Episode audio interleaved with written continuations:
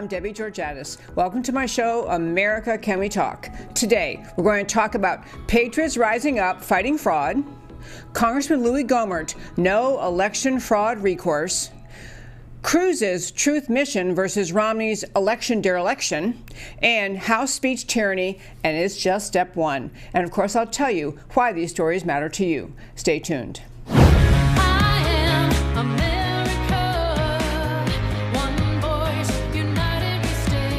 Debbie Georgatos, host of America Can We Talk, is an author, attorney, and political analyst whose mission is to inspire the American political conversation about preserving liberty in the best country on earth. And hello again, and welcome to America Can We Talk and to today's First Five. If you watch all the time, you're thinking, hey, this isn't her studio. I, this is a studio I used to use at the same location, uh, Real News PR or Real News Communication Network. Fabulous set of studios in Dallas, Texas, where I do my show. And over the last couple of years, or last year, we moved this show up to an upstairs studio. Today, they're having a little bit of challenge with the internet, so we're down here in my former studio, which is also a great studio to work in. And I want to really express gratitude for Real News PR, Real News Communication Network, that, you know, even though we had a little bit of trouble getting organized today, getting going. Uh, here we are. We're rock and rolling on the show. Very, so my first five today, which are they're just extremely serious times in America. I just want to give credit and praise to the American people and the, the number of people who are stepping up in a variety of ways and saying this election fraud will not stand.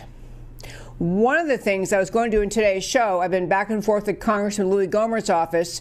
Uh, he was going to come on today, and I guess there's a slim chance he might call in, but he got caught up on floor votes today. But he's discovering the same point I'm making in the first five, and that is that the institutions of America are failing the American people. The very institutions we trust, they're supposed to protect us, protect the rule of law, protect the very justice system we have, are failing America. More on that in the next segment when I talk about Congressman Gohmert's uh, lawsuits and where he, that all stands. But in the first five, I'll just tell you a couple of things happening. Of course, uh, everyone paying attention to politics knows that on Wednesday of this week, just two days from now, on January 6th, there will be millions of Americans on the streets in Washington, D.C., outside the Supreme Court, but more importantly, outside Congress, demanding that Congress actually pay attention to the massive election fraud in this country that just just obliterated any sense of a just election system in America. The 2020 elections, there will be people in Washington demanding that the House and Senate do more than just rubber stamp fraudulent electoral votes. That's a basic message of people in Washington demanding that Congress actually do something and actually look at the votes that came in from, from the five or six extremely important states. I mean, there was apparently election fraud in every state, but the five or six uh, upon whom this entire election is going to turn pressure on people in Washington to say you have to challenge those electoral votes. And the American people are rising up in large part because the system isn't functioning the way it's supposed to because the legislatures in the various states they are not willing to dive in to look at the actual evidence of fraud. They're unwilling to change their system or to recognize what went wrong in the system to examine it. They're unwilling to get into the middle of the question of whether or not they actually have to uh, take back the electoral uh, votes that they cast at the electoral college and appoint electors who are actually going to vote in a manner consistent with how the people in the state voted. State legislators, state judges, everyone is unwilling to stand up. So I want to mention a couple things happening in this regard. Uh, one is, and these are just, it's a fabulous time to watch the American spirit front and center on stage, the spirit of the American people standing up and demanding that we have fairness in our elections. One thing that happened over the weekend on Saturday there was a phone call uh, put on by a six person legal team, a six person legal team, including Rudy Giuliani and Peter Navarro, and they were on this call. This was a Zoom call on Saturday morning over 300 state senators and state representatives from the state legislatures around the country on a Zoom call, having Rudy Giuliani, Peter Navarro, and other elect, uh, experts, uh, two, four more experts, explaining to them how the election fraud happened in this election cycle. This is really important. I want to just say this about that you know, most of us have never been in elected office. We have not pursued elective office. We maybe don't even know any state senators, state reps, or U.S. congressmen. We can tend to put them on a pedestal and assume they know more than they do. We can seem as though we're putting them on a pedestal so that we assume all these state legislators who have validated, who have certified electors, well, they must be experts. They must know what they're talking about. They must know the election system in their state. So, you know, if they certify the elections in their states, then really probably the people challenging the elections are wrong or off base. But the fact is, many people, who are noble and honest and serve as members of the state house or the state senate and the, and the legislatures around this country, they aren't election experts. Many of them probably never even worked an election as an election judge or a clerk or a poll watcher. These are people who ran for office, and they may have expertise in the areas they care about. Like maybe they're good with tax law, maybe they're good with farming law, maybe they're good with all sorts of kind of law but they're not election law experts. Their role, had the election system functioned the way it was supposed to, should be largely maybe not entirely ceremonial, but their role is to assume the elect the Department of Elections in their states function according to the law. The election was uh, carried out in accordance with law, with honesty, with action, with you know clean voter rolls, all the things you hope exist. So these legislators you know, they were being asked a lot by the American people who were standing up and demanding that the election fraud of this cycle be exposed and overturned. A lot of them wouldn't necessarily know how. Or what do you look for? How do you know? What, how do we know in our states if this happened or not? So this was a great thing, great service. Again, Americans standing up, Peter Navarro, Rudy Giuliani, and four other people, an expert legal team explaining to them on the Zoom call, here's what to look for. Here's how they pulled off the fraud. Here's what they did. It was a great, great thing. American patriots standing up. Uh, sit, and so we're going to talk about Congress and Pence in just a moment.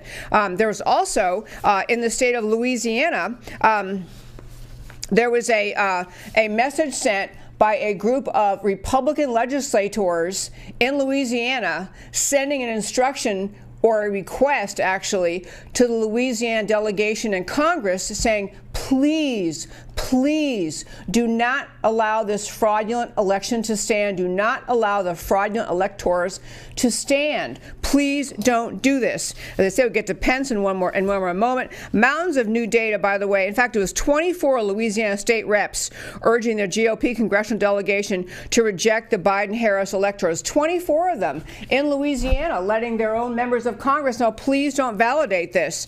Um, lots of new uh, data election out of um, Georgia. Uh, but the one more piece I want to tell you about that's just really interesting in terms of people standing up before I turn to this great video, uh, little video of the, the America, just kind of the spirit of America.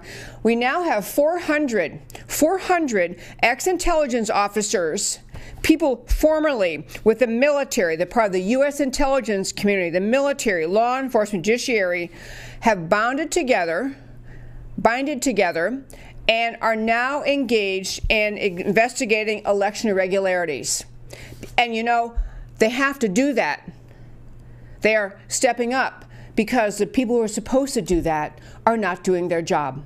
We don't have enough people in the various states willing to actually investigate the fraud. And this does, of course, us around to what's going to happen in Congress on January 6th when the joint session happens. And in that joint session, of course, you're going to have Vice President uh, Pence serves as the president of the Senate because he is the sitting U.S. Vice President. He's the President of the Senate. He oversees the hearing on January 6th, the, the meeting of the joint session, House and Congress to uh, review the electoral votes. And so that's what's going to happen January 6th. But what you have, as I start, I said at the start of this first five, you have Americans around this country planning to go to Washington to stand guard, and they are really standing up for America, standing outside the United States Congress and saying, "We demand justice. We demand you do not humor this fraud."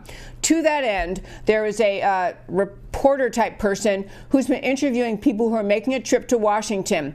And I'm going to play a little clip. I sent it to Matt the Very Wonderful uh, before the show started today. Um, this is just a, it's called a citizen. There's one guy, uh, he's, his involvement, he, he refers to the caption, let's roll, let's go do this. I want to play this guy uh, speaking and then talk, give a few, uh, a few comments about that after he's done telling you why he's in the Let's Roll movement. We are headed to Washington, D.C.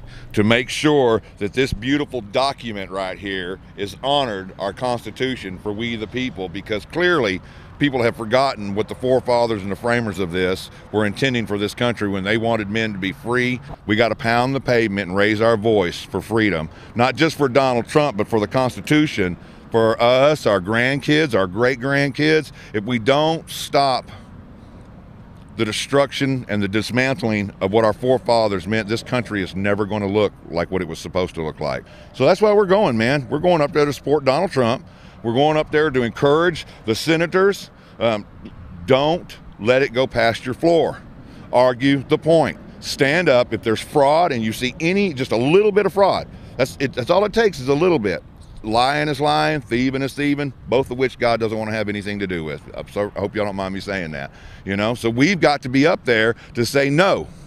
No, we want truth. So it's no to the lie and it's yes to the truth. And if they don't do that, then they have us, the people, to answer for. And maybe they'll answer now with people going to their, their offices and to their, their state representative and to the capitals. You know, we're going to, as soon as we get back from Washington, D.C., we're going to turn around on the 9th and be in Austin at a rally in Austin. You know, because it's, it's not just about Donald Trump. It's about you guys are not standing up and doing what you were elected to do. You weren't elected to represent my single viewpoint or your or her single viewpoint. You were elected so that men and women could come together with good ideas and let the greater ideas win. And you're not doing that. And so you're not defending this and you're not defending your state constitutions when you do that. You're acting as a rogue. And if you're a rogue, then you're treasonous. And if you're treasonous, you don't need to be in power because rot just begets rot. And we don't need that. Okay, so this is, I will tell you a couple things about this guy. I don't know him, obviously. He and his wife were driving cross country. This uh, reporter caught up with them in some rest stop in Tennessee on their way from Texas to Washington to make their presence known in the U.S. Congress. And I just want to say something about I am very aware how the elite media in this country the elite, you know, ruling class, Washington Post, New York Times, highfalutin, NBC, CNN type people would look at a gentleman like that. You know, he's a common American. He, you know, he, in fact, I didn't play this sec section, but he's a construction worker. He's a, he's a supervisor in a construction company. You know, simple job, Heartland America. He's got three kids. He mentions this before they go, uh, before the portion I played for you. This is Heartland America. This is your average Joe American, very politically engaged, very aware that the country is watching the theft of an election and they're not going to take it sitting down. They're simply not going to take it sitting down. And that's kind of the message that many of the American people hope to convey in Washington. Not violence, not going to Washington to be like Antifa or BLM and other violent protesters. They're going for the very noble, righteous, just profoundly important cause of standing up for fair elections in America, for fighting fraud, and you hear this guy talking about the Constitution being upheld and losing our rights. If we can't hold on to free and fair elections, people, we don't have any rights left. We're done as a country. That, my very fine friends, is today's first five. So this next segment, I was, had been back and forth with Louie Gohmert, uh, Congressman Gohmert. Uh, today, he's um, they have votes going on in Washington, he's not able to join us. I just want to give you a brief update about the litigation that he filed um, and and his frustration with it. And the, the quick point is. Congressman Gohmert, uh, you know, he represents Texas, uh, a district, in fact, he's Congressional District 1. I thought that was somehow kind of profound um, in Texas. Uh, he's a Congressional CD1, but he's in Washington, and he's been there a long time. He's, he's a lawyer, he's been a judge, he's been a military judge, he's been an appellate court judge.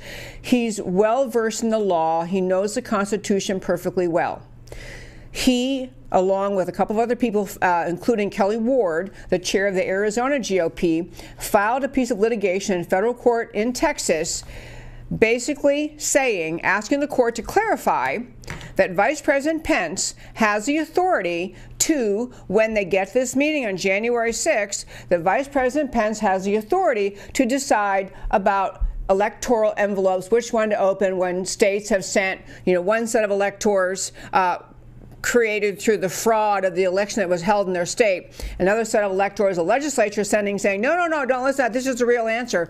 Trying to say that President trying to argue the point that President Trump, President, Vice President Pence has authority uh, in that hearing January 6th to decide what to do with those, to, to cast out electors or not. So the battle basically was how much power does Pence have?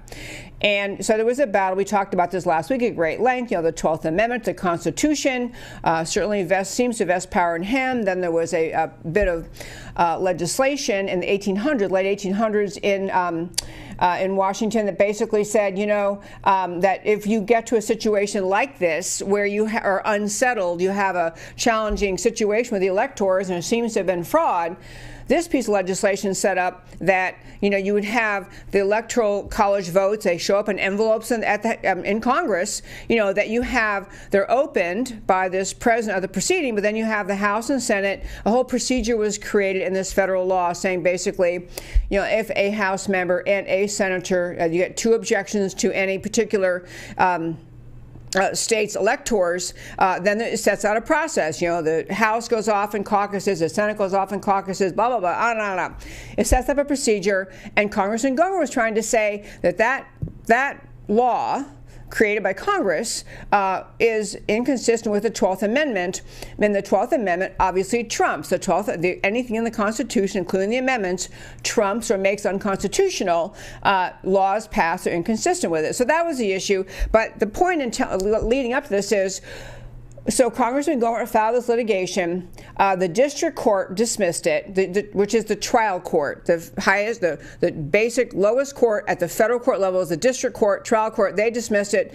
The appellate court has dismissed it. So now the case could go to the U.S. Supreme Court on this very question: How much authority does any, not just vice president, but any president of the Senate have in this context, the Electoral College? So that's where it sits. But I want to raise it today before I get to the really the heart of what I want talk about today, which is what it means to be a patriot and stand up today in Washington, given where we are.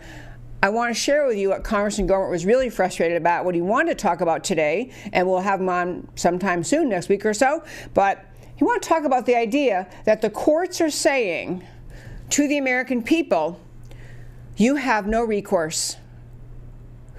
When election fraud happens, when it's abundantly clear when you have now the thousands of affidavits of people laying out the fraud that they saw before their very eyes, when you have the massive fraud we all watched on election night, when you have five states simultaneously, inexplicably cut off their counting, when the states are all headed for Trump victory, and lo and behold, magically, mail in ballots themselves the subject of, of fraud everyone who studies elections understands they are the primary source of election fraud.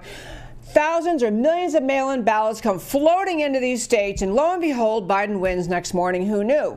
Overwhelmingly, mail in ballots were all for Biden. So, this is a frustration the American people feel is that we can all watch this, we can all see the fraud that happened, and we've been through on the show many, many times all the anomalies of this election, all the reasons that anyone with a lick of common sense can figure out that Biden lost and Trump won.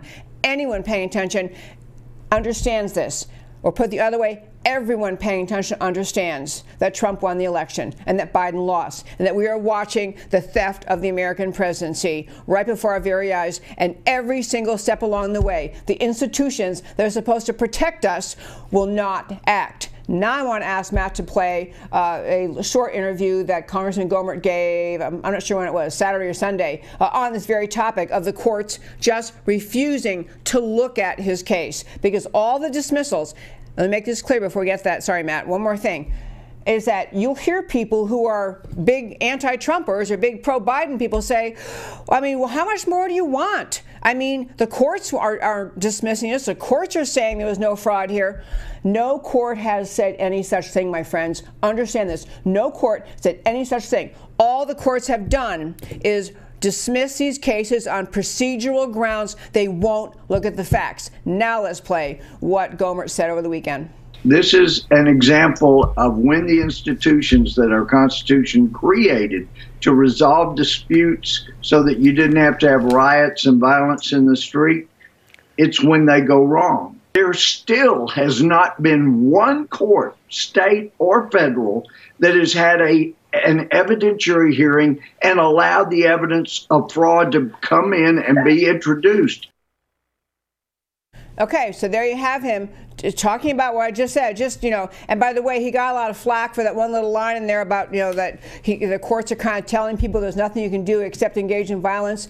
And you know, he said uh, he's not encouraging violence, but really, what strikes a lot of people is the reason that the courts will not act the reason they will not investigate what actually happened in this election cycle is because America just spent a full year watching violence in the streets, murdering of police officers, burning buildings, burning cars, smashing windows.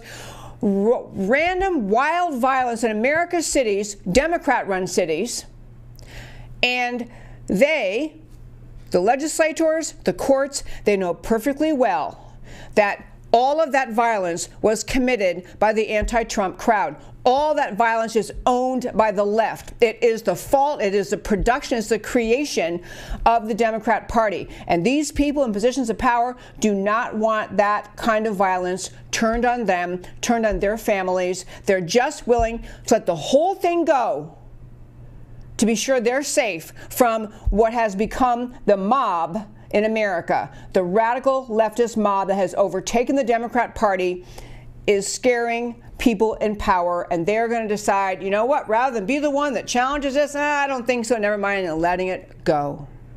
So uh, that's what he was going to say. Uh, we'll have him on sometime soon, Congressman Gohmert, but I'm grateful for his bravery. Um, and I assume he's going to take it to the Supreme Court, but I don't really know. It's obviously a huge emergency appeal. Okay, and I want to talk about this kind of, uh, and I, I, said this is really a. Um, it's a good word.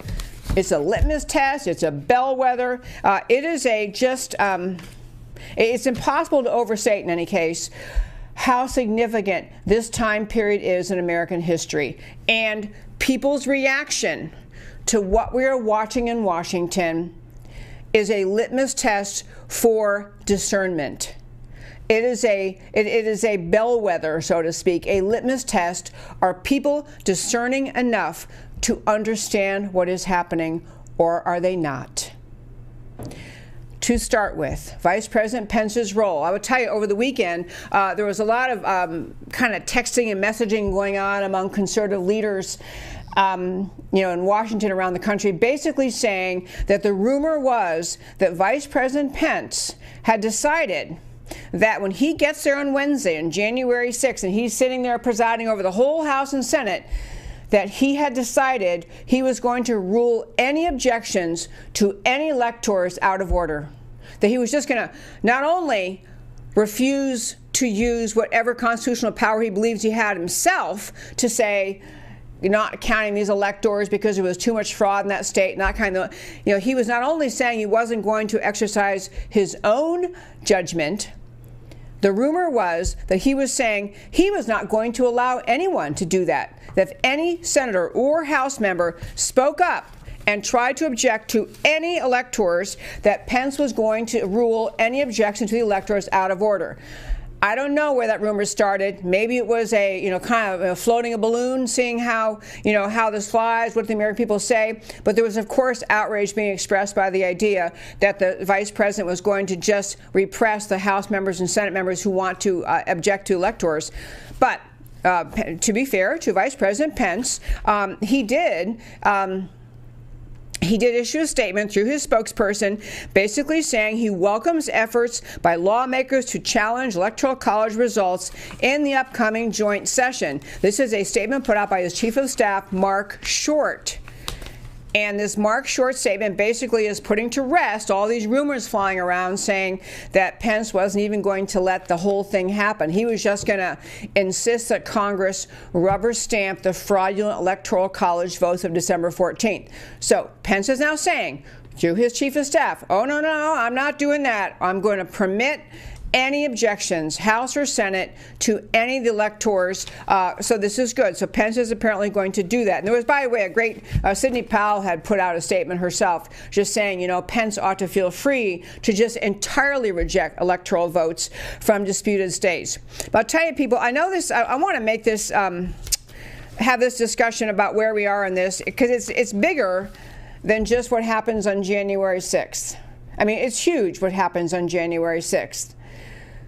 But what we are facing in this country, it's not just that there was a massive attempted theft of the election in America, massive attempted theft through the com- combination of the usual vote fraud type things, dead people voting, people writing affidavits saying, I saw the election officials running the same set of ballots, Biden ballots, through the machines over and over and over and over and over. You know, mail in ballots magically appearing in the middle of the night, showing up at election places. Who knew? Look at this. All of a sudden, Biden won. All that kind of vote fraud was massive, unparalleled in American history. On top of that, you have the electronic manipulation of voter tabulation software. We talked about that at great length. More information coming out about that uh, very shortly. I'm, I'm understanding very shortly. More information, more concrete proof. But this election tabulation software manipulation, whole new league of cheating, whole new world of potential.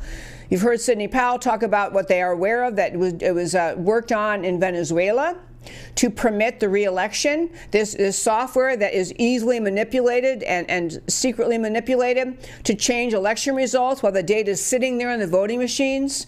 And you heard Sidney Powell talk about that having been created to assist Chavez in getting reelected when the people didn't like him and didn't want him out, but they couldn't get rid of him. So you have that whole element of election fraud, the, the electronic election fraud and you have the element of foreign interference in America's elections in this election cycle. And that foreign interference in election cycle in this election cycle includes known interference. China, Venezuela, Iran, new talk about Italy.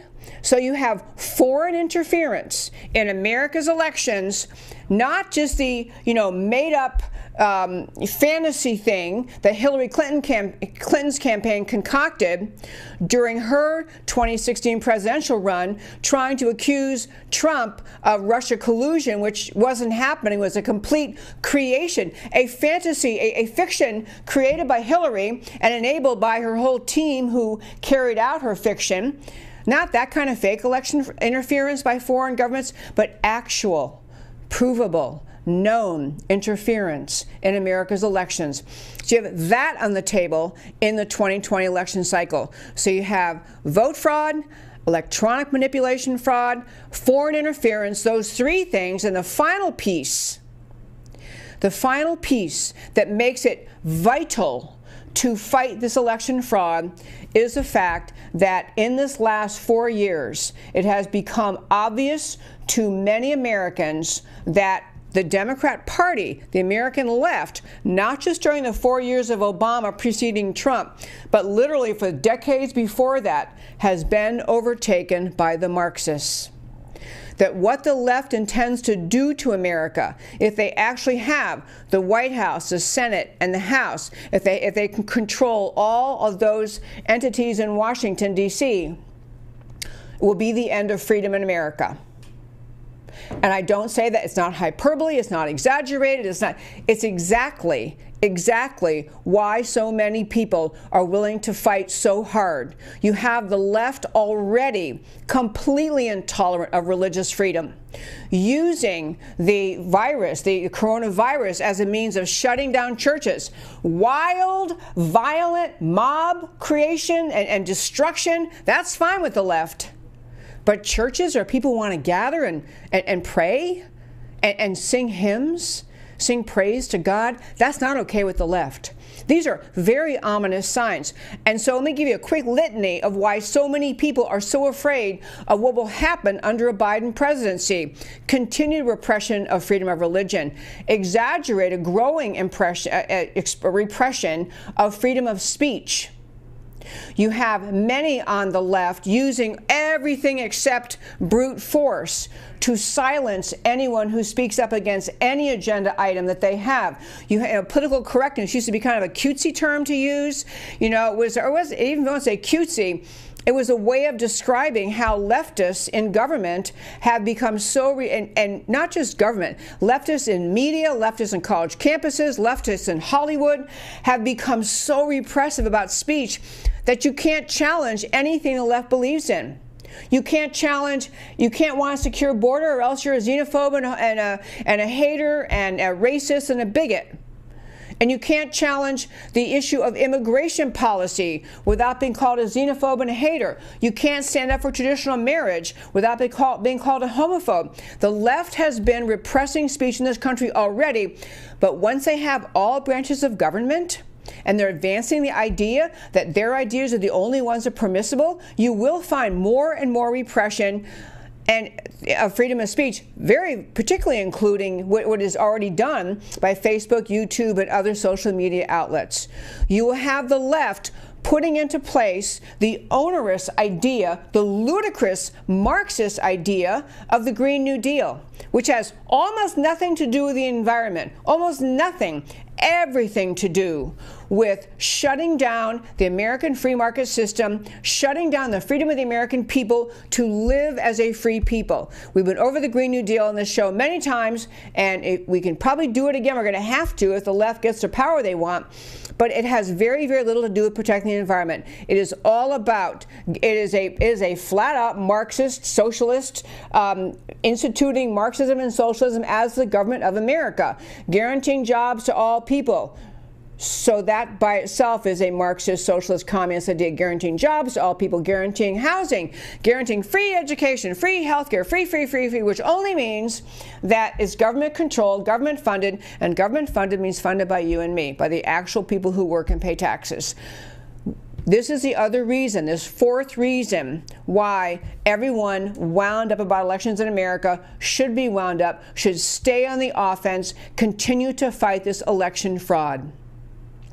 It's the most consequential election in American history. Many people talking about the people rising up now are very similar to the people rising up at the time of the American Revolution saying, we're not putting up with this. We're not, we're going to stand up for our rights. This is how the American people are feeling watching this attempted election theft in America. So now I want to turn, now that you have that context, that context of the foreign interference, election fraud, vote fraud, and the actual Marxist intentions of today's left.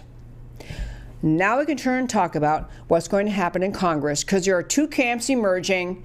You have the we're going to fight for truth in the election camp, headed up by Senator Cruz and Josh Hawley, both of them in the United States Senate, both of them willing to say we're going to stand up and try to get to the truth of what happened this election. And then you have the surrender caucus in the Senate, headed up by Mitt Romney, Susan Collins. And you know something? If you had just said to me, there'll be a group of senators who are going to say, no one should, should object to any of the electors. Let's just rubber stamp the whole election. Let's never investigate election fraud. Let's never find out what happened. Let's just do our jobs and rubber stamp this election. And you asked me to guess who they were. I could have done it. I could have told you. And I bet you could too if you pay attention to politics. The left there, so we have within, I'm talking about within the Republican Party, within the GOP, you have senators saying it matters in this election to get to the bottom of it. Cruz and others I'll mention in a moment. And you have the Senator Mitt Romney, Senator Susan Collins saying, Let's just cover our ears and, and, plug our ears and cover our eyes and pay no attention to all these crazy voices talking about election fraud. Let's just rubber stamp the whole dang thing and issue some statement about how noble we are because we are trying to stand in the fine tradition of the peaceful transition of power. And that's all. And this is what Mitt Romney tries to excuse his cowardice by saying. All of the senators backing Romney's position that you're just you should say nothing about election fraud. What they're really saying is, I found a very eloquent reason a very eloquent, you know, really, uh, you know, powerful reason to cover up for, to dress up my cowardice in terms of I'm a statesman. I just want to see the peaceful transition of power. You know, I don't want to have the things get really out of hand in America. So, you know, our job in the Senate and the House is just to rubber stamp the Electoral College, nothing further nothing further. That's all we're going to do. So you have naturally in the Senate, you have those two, uh, you know, Mitt Romney and the Surrender Squad. Susan Collins and others. Then you have Senator Cruz, and because I'm so grateful for him, I want to mention all the senators who are signing up with Ted Cruz. And by the way, we're going to get to with with uh, Senator Cruz what he's actually proposing because it's brilliant, truly brilliant, historically brilliant strategically brilliant, legally brilliant. But the senators who deserve praise along with him Senator Ted, Cruz, great state of Texas, Senator Ron Johnson, Wisconsin, Senator James Lankford, Oklahoma, Steve Daines, Montana, John Kennedy, Louisiana, Marsha Blackburn, Tennessee, Mike Braun, uh, Indiana, Senator elect Cynthia Lummis, Wyoming, Senator elect Roger Marshall, Kansas, Senator elect Tommy Tuberville, Alabama, and Senator elect Bill Hagerty of Tennessee. Those are the ones saying they're going to object on January 6.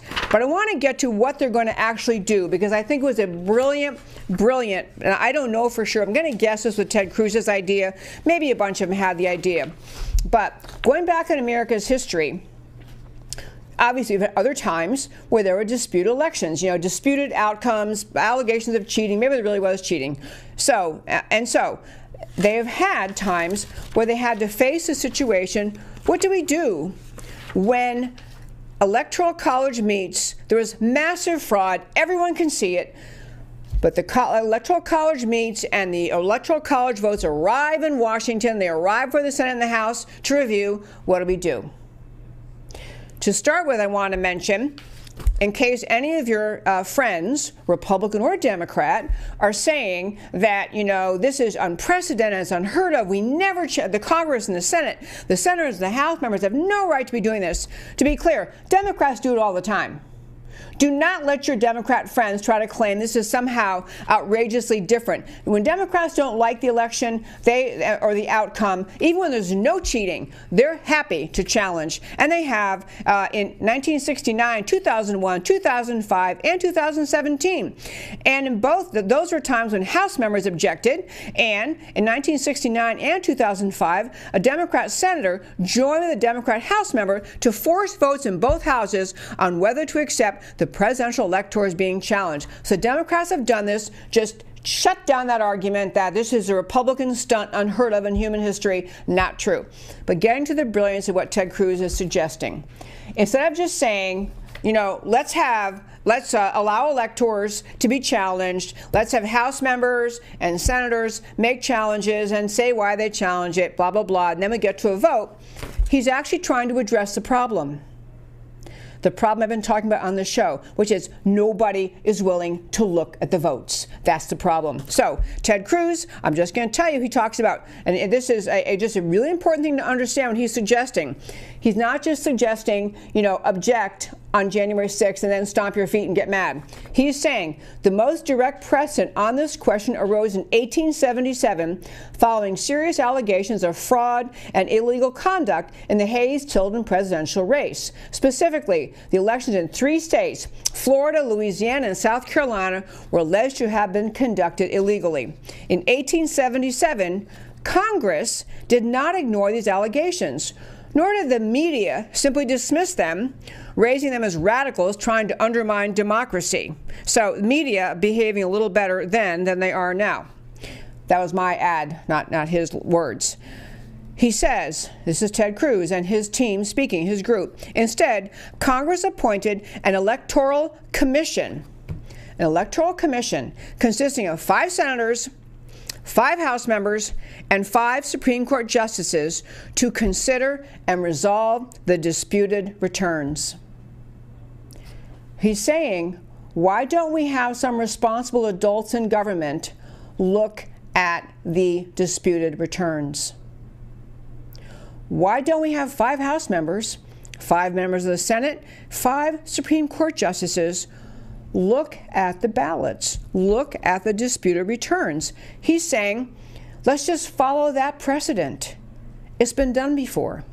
To wit, Congress should immediately appoint, this is Ted Cruz, Congress should immediately appoint an electoral commission with full investigatory and fact finding authority to conduct an emergency 10 day audit of the election returns in the disputed states. Once completed, individual states would evaluate the commission's findings. So, this little group of 15 looks, they give the report back to the state. The individual states could evaluate the Commission's findings and could convene a special legislative session to certify a change in their vote if needed. As you know, as we talked about in the show, Arizona legislators, a senator in Arizona, realizing the extent of vote fraud in his state, election fraud in his state, issued a subpoena to the Board of Supervisors in the biggest county there, in Maricopa County, to say, we want to take a look at your machines and your ballots. And Maricopa, Maricopa County Board of Supervisors said, no, I'm not doing that, not turning them over. And we've had the same thing happen. We've had legislators in the extremely important states where, where this entire election will be decided. You've had legislators, members of the legislature, legislators saying, there's something wrong here. You had that Senate committee in Georgia saying that there was clearly fraud. You had the committee in Pennsylvania, that the legislator in Pennsylvania uh, assessing their returns and saying, how could we have 200,000 more votes counted than votes actually cast? How could that be? So you have legislators a little bit trying to stand up, speak up, figure out what's happening. And this system that Ted Cruz is proposing gives them the opportunity to have a neutral, non political, you know, the House members and Senate members may be political, but they're sitting on this electoral commission and members of the Supreme Court looking at this evidence, assessing it, and then deciding and giving what they find to the state legislatures who can then review their electoral college decision. He, they say so, and then and decide whether they want to certify or not. And then it goes on to say, accordingly, accordingly, this is Ted Cruz. Accordingly, we intend to vote on January 6 to reject the electors from disputed states as not regularly given and lawfully certified, which is the statutory requisite, unless and until the emergency 10 day audit is completed. I just want to ask you, people, for every one of you, if you think, you know, it looks like Biden won, I mean, you know, here we are, we're so close to Inauguration Day, maybe we should just let it go. The reason we shouldn't let it go are the four reasons I mentioned earlier, the four observations about this election cycle. But even if you think, if you are a leftist, if you're a Democrat or you're a Republican who thinks that Biden won, but you recognize huge numbers of Americans believe that the election was fraudulent, why wouldn't you want this to happen? If the elections were clean, if there was nothing wrong, or if only minor mistakes, and or minor errors or minor fraud that would not have changed the election outcome, why not do this? Why not have this happen? Go ahead and look, let them look at it, and if they conclude, you know what, nothing to see here, everything's fine, you know, at least you've had a neutral party, a neutral entity, this electoral commission that Ted Cruz is suggesting, you've had somebody look at it and assess what the people are talking about. There's no legitimate reason not to do this. I will tell you um, on our um, website, americacanwetalk.org, um, we have a blog, and I think I forgot to um, put on the blog. Um, uh, excuse me, I forgot to put in my show uh, email today. You know, if you listen to the show all the time, you know, if you go to our website, americacanwetalk.org, on the homepage under shows, drop down list of links, you can, we always put up you know, what we talked about today. We talked about, so you can read the articles yourself. You read the articles I've been reading. You can read these. We had a great blog piece up. Uh, it was directed to Vice President Pence. Just said, VP Pence, please be Winston, not Neville. Referring to the, Brit- era in in, Amer- in uh, world history in the UK when you had Neville Chamberlain, you know, steaming back, flying back into England with great news. He had found peace in our times. He made a deal with uh, the Nazis. He was going to let them have that little tiny bit of land, you know, that we don't really care about anyway, Sud- Sudeten land. I can't sure I'm pronouncing it correctly, but told them they could have that, and then then then uh, it, he's uh, then, then Hitler's going to stop. And Winston Churchill, not in power at the time, is saying, you know what? No, this Hitler guy is bad.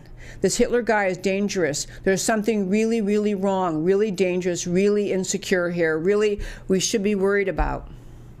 And because Neville Chamberlain did not stand up against Hitler as he rose to power and as he obviously continued, as world history now tells us, continued his march and capture of country after country uh, in the European continent, more lives were lost. More families destroyed, more death, more destruction, and the war dragged out. Had and how different things would have been had Winston Churchill been in office and Winston Churchill been the prime minister and Winston Churchill at the time when Hitler's saying just let me have this little piece of land I promise I'll go home uh, Winston Churchill would recognize the danger then, and he tried to warn the people of the, of the world and of England then. This we, we got to stop him now. And I know that everyone hates analogies to Hitler and all of that, but I will say, what we're watching in America we're watching the left having become in America. We're watching the Marxist takeover of the Democrat Party. We're watching every proposal they have is for massive increase of government power, massive reduction of human freedom, massive reduction of personal protections for our freedoms as the Constitution spells out. The left is about control over your life. And the, the point I'm, I'm, making, and the reason I'm saying it is the time to stop the left is now. This is the other reason so many people are fighting, because the time to stop the left is now. Do not let them get four years with, and it won't be Biden because he's senile, it'll be Harris and whoever else is running the show. It'll be, it'll be leftist control over the White House, the Senate, and the House.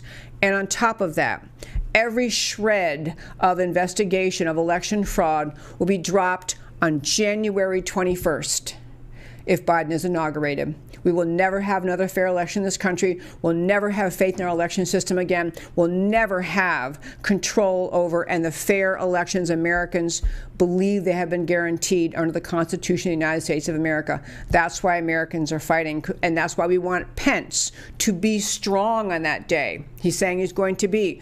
We want the Ted Cruzes of the world to be strong on that day. We want them to stand up. We want them to recognize that this is, you know, this is our hill to die on. We're going to at least do everything we can to expose the fraud and it, to be very clear, what Congressman Gohmert is doing, what Ted Cruz is doing, uh, what the leaders in the House are doing in terms of fighting election fraud, they're not fighting to overturn the election. They're fighting for a fair election and the accurate result of the 2020 elections to be recognized. And that was, as everyone paying attention already understands, was a Donald Trump landslide victory.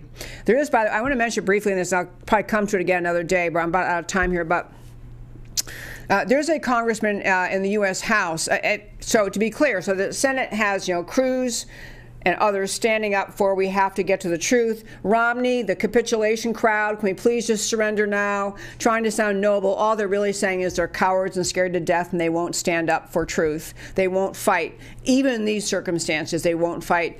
House side, Republicans have a similar thing going. Uh, Jim Jordan, numerous other House members, I think is up to over 100 now, have said they're going to object. So the House members have quite a few um, uh, people who are going to object. And the House also has a small contingency of Republicans uh, who've put out a statement. They're kind of the Romneys of the U.S. House. We're not quite there on tyranny yet, but we have the, the, um, the parallel to the Romney Susan Collins people in the Senate the GOP parallel in the House uh, has a group of, I don't know, 10 or 12 um, House members who are putting the same kind of Romney like thing out, saying, you know, let's just surrender now, you know, let's just, no, we, trying to sound noble, that they're really defending the Constitution. All they're really saying is they don't want to fight. They're not up for the fight. And sadly, one of the people I've most respected in the U.S. House, Chip Roy, who's been on the show numerous times, who for whom I've hosted fundraisers, I've gone to fundraisers, you know, I, I, and for whatever reason, Chip Roy is, is lining up with Mitt Romney and the other surrender squad Republicans, the other moderate Republicans, and saying, we can't fight election fraud. We just have to let the fraud go. We have to let it go. And I got to tell you, people, can't do that. We can't do it. I'm very, very disappointed. I've you know been a little bit in touch with that office. I'm not sure. Um, why he feels so strongly the need to surrender, but there is it's just a great disappointment um, that uh, Congressman, otherwise of great and strong moral caliber, uh, Chip Roy, usually pretty solid conservative, um, is in the surrender squad mode. He's just uh, he he may hear all sorts of proof of election fraud. He understands everything that you, my listeners, understand that we understand as we read. He understands was massive election fraud. He understands our state legislators trying to fight back about it.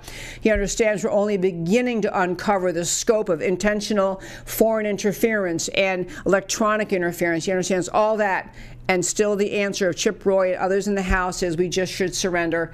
I, I think it, it's just a um, it's, it's a it's a dereliction of your duty. It's a dereliction of your commitment to the Constitution to say we're just going to let America get stolen by the leftists who try to steal this election. But more on that later. Uh, one last quick story, just the quickest of story in the, the House side. So if you wanted a little bit taste of uh, the tyranny to come, so Nancy Pelosi by the way, barely squeaked by winning the House. She's going to be a Speaker of the House again by this much. I mean, she barely, barely, barely squeaked through. So she's not popular, but she won the speaker role. Um, and one of the first things they did, given everything facing America, everything facing the world, is begin to talk about the new rules they're going to have in place that are gender neutral.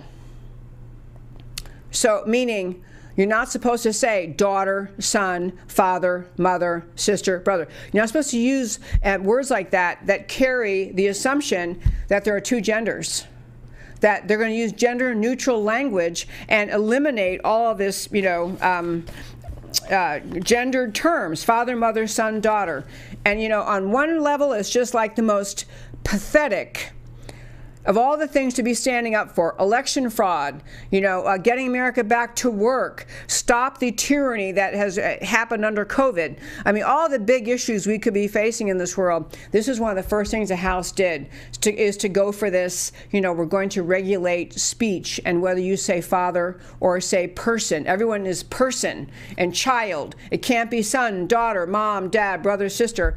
But the other thing about this, besides the lunacy of that, is this it's just a little taste, just a little like step one toward understanding how leftists think about their power and how much they think they should be able to control you. This is a, you know, I don't know how it's going to be enforced in the House, if you're going to have be called out of order. If you say daughter or mother, whether that you'll get called out of order, I don't know how it'll be enforced. But this is, they're making a rule a rule whether you what words you can say. This is flat out Marxist speech control. And once this becomes the norm, and everyone knows in Washington you no longer say those bad words like mother and father and sister and brother and daughter and son, you know, it'll be the next step will be uh, evidence uh, being presented by how extremely upsetting it is for the LGBTQ community and the transgender, advocate, transgender advocates that someone in public said the word she, and that was offensive to me because after all, what does she mean?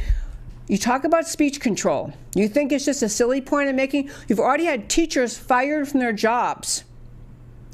Teachers in public schools in America fired for their jobs for not using gender neutral, and I don't even know what the words are, TERS or whatever they are, made up words that mean nothing.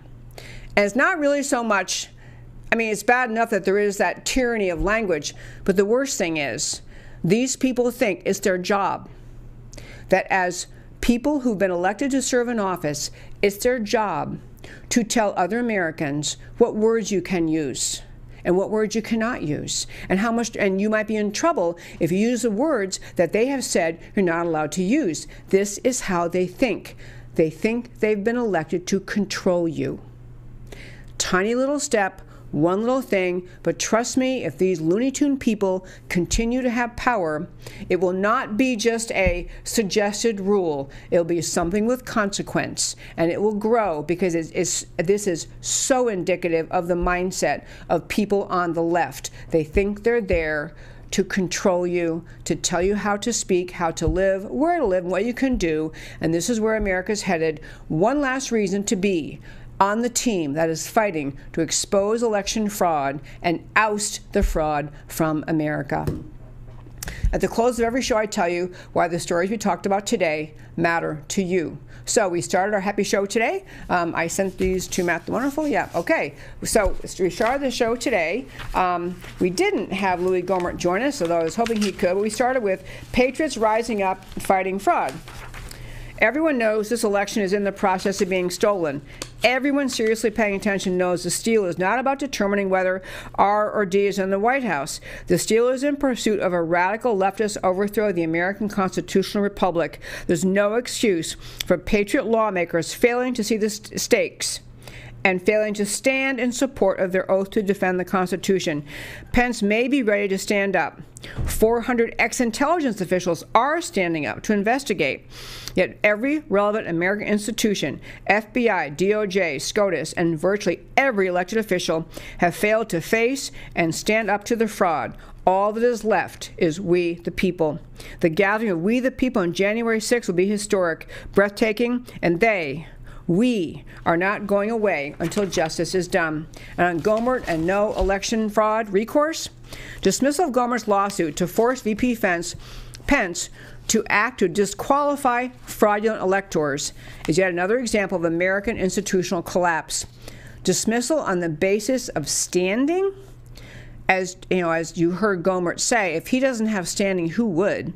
Judges are not allowing anyone or anything in America to have standing to challenge election fraud, and or will not look at the evidence. This cannot be the right result if government expects people to peacefully accept election results. Failure, failure of institutions leaves only we the people. This is how revolutions are triggered.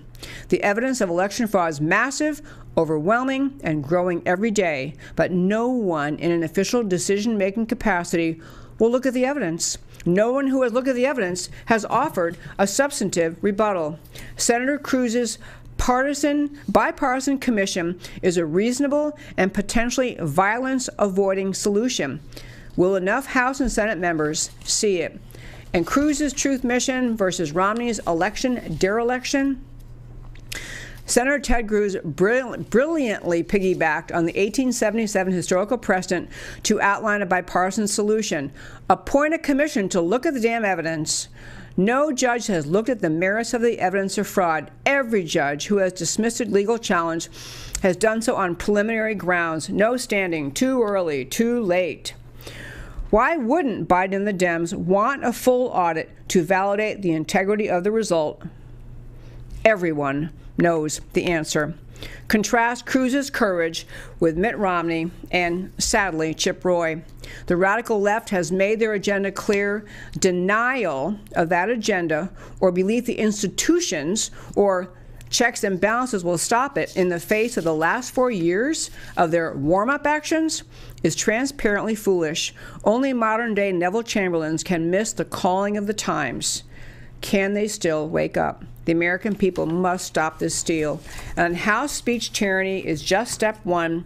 America in January 2021 faces election fraud, irrational pandemic lockdowns, rising small business failures, dramatically rising violent crime rates, government spending unimaginably out of control and the U.S. House under Pelosi makes a top priority to ban use of, of offensive pronouns. This is fundamentally unserious government, yet it is profoundly serious in its tyrannical and totalitarian leaning. Speech and thought control in the U.S. Congress, where every member swears to uphold the First Amendment right to free speech. I don't think so. And that, my very fine friends, is American Can We Talk for today. Thank you so much for tuning in every Monday through Thursday at 3 p.m. Central Time to America Can We Talk, where I always talk truth about America because America matters. And I will talk to you next time.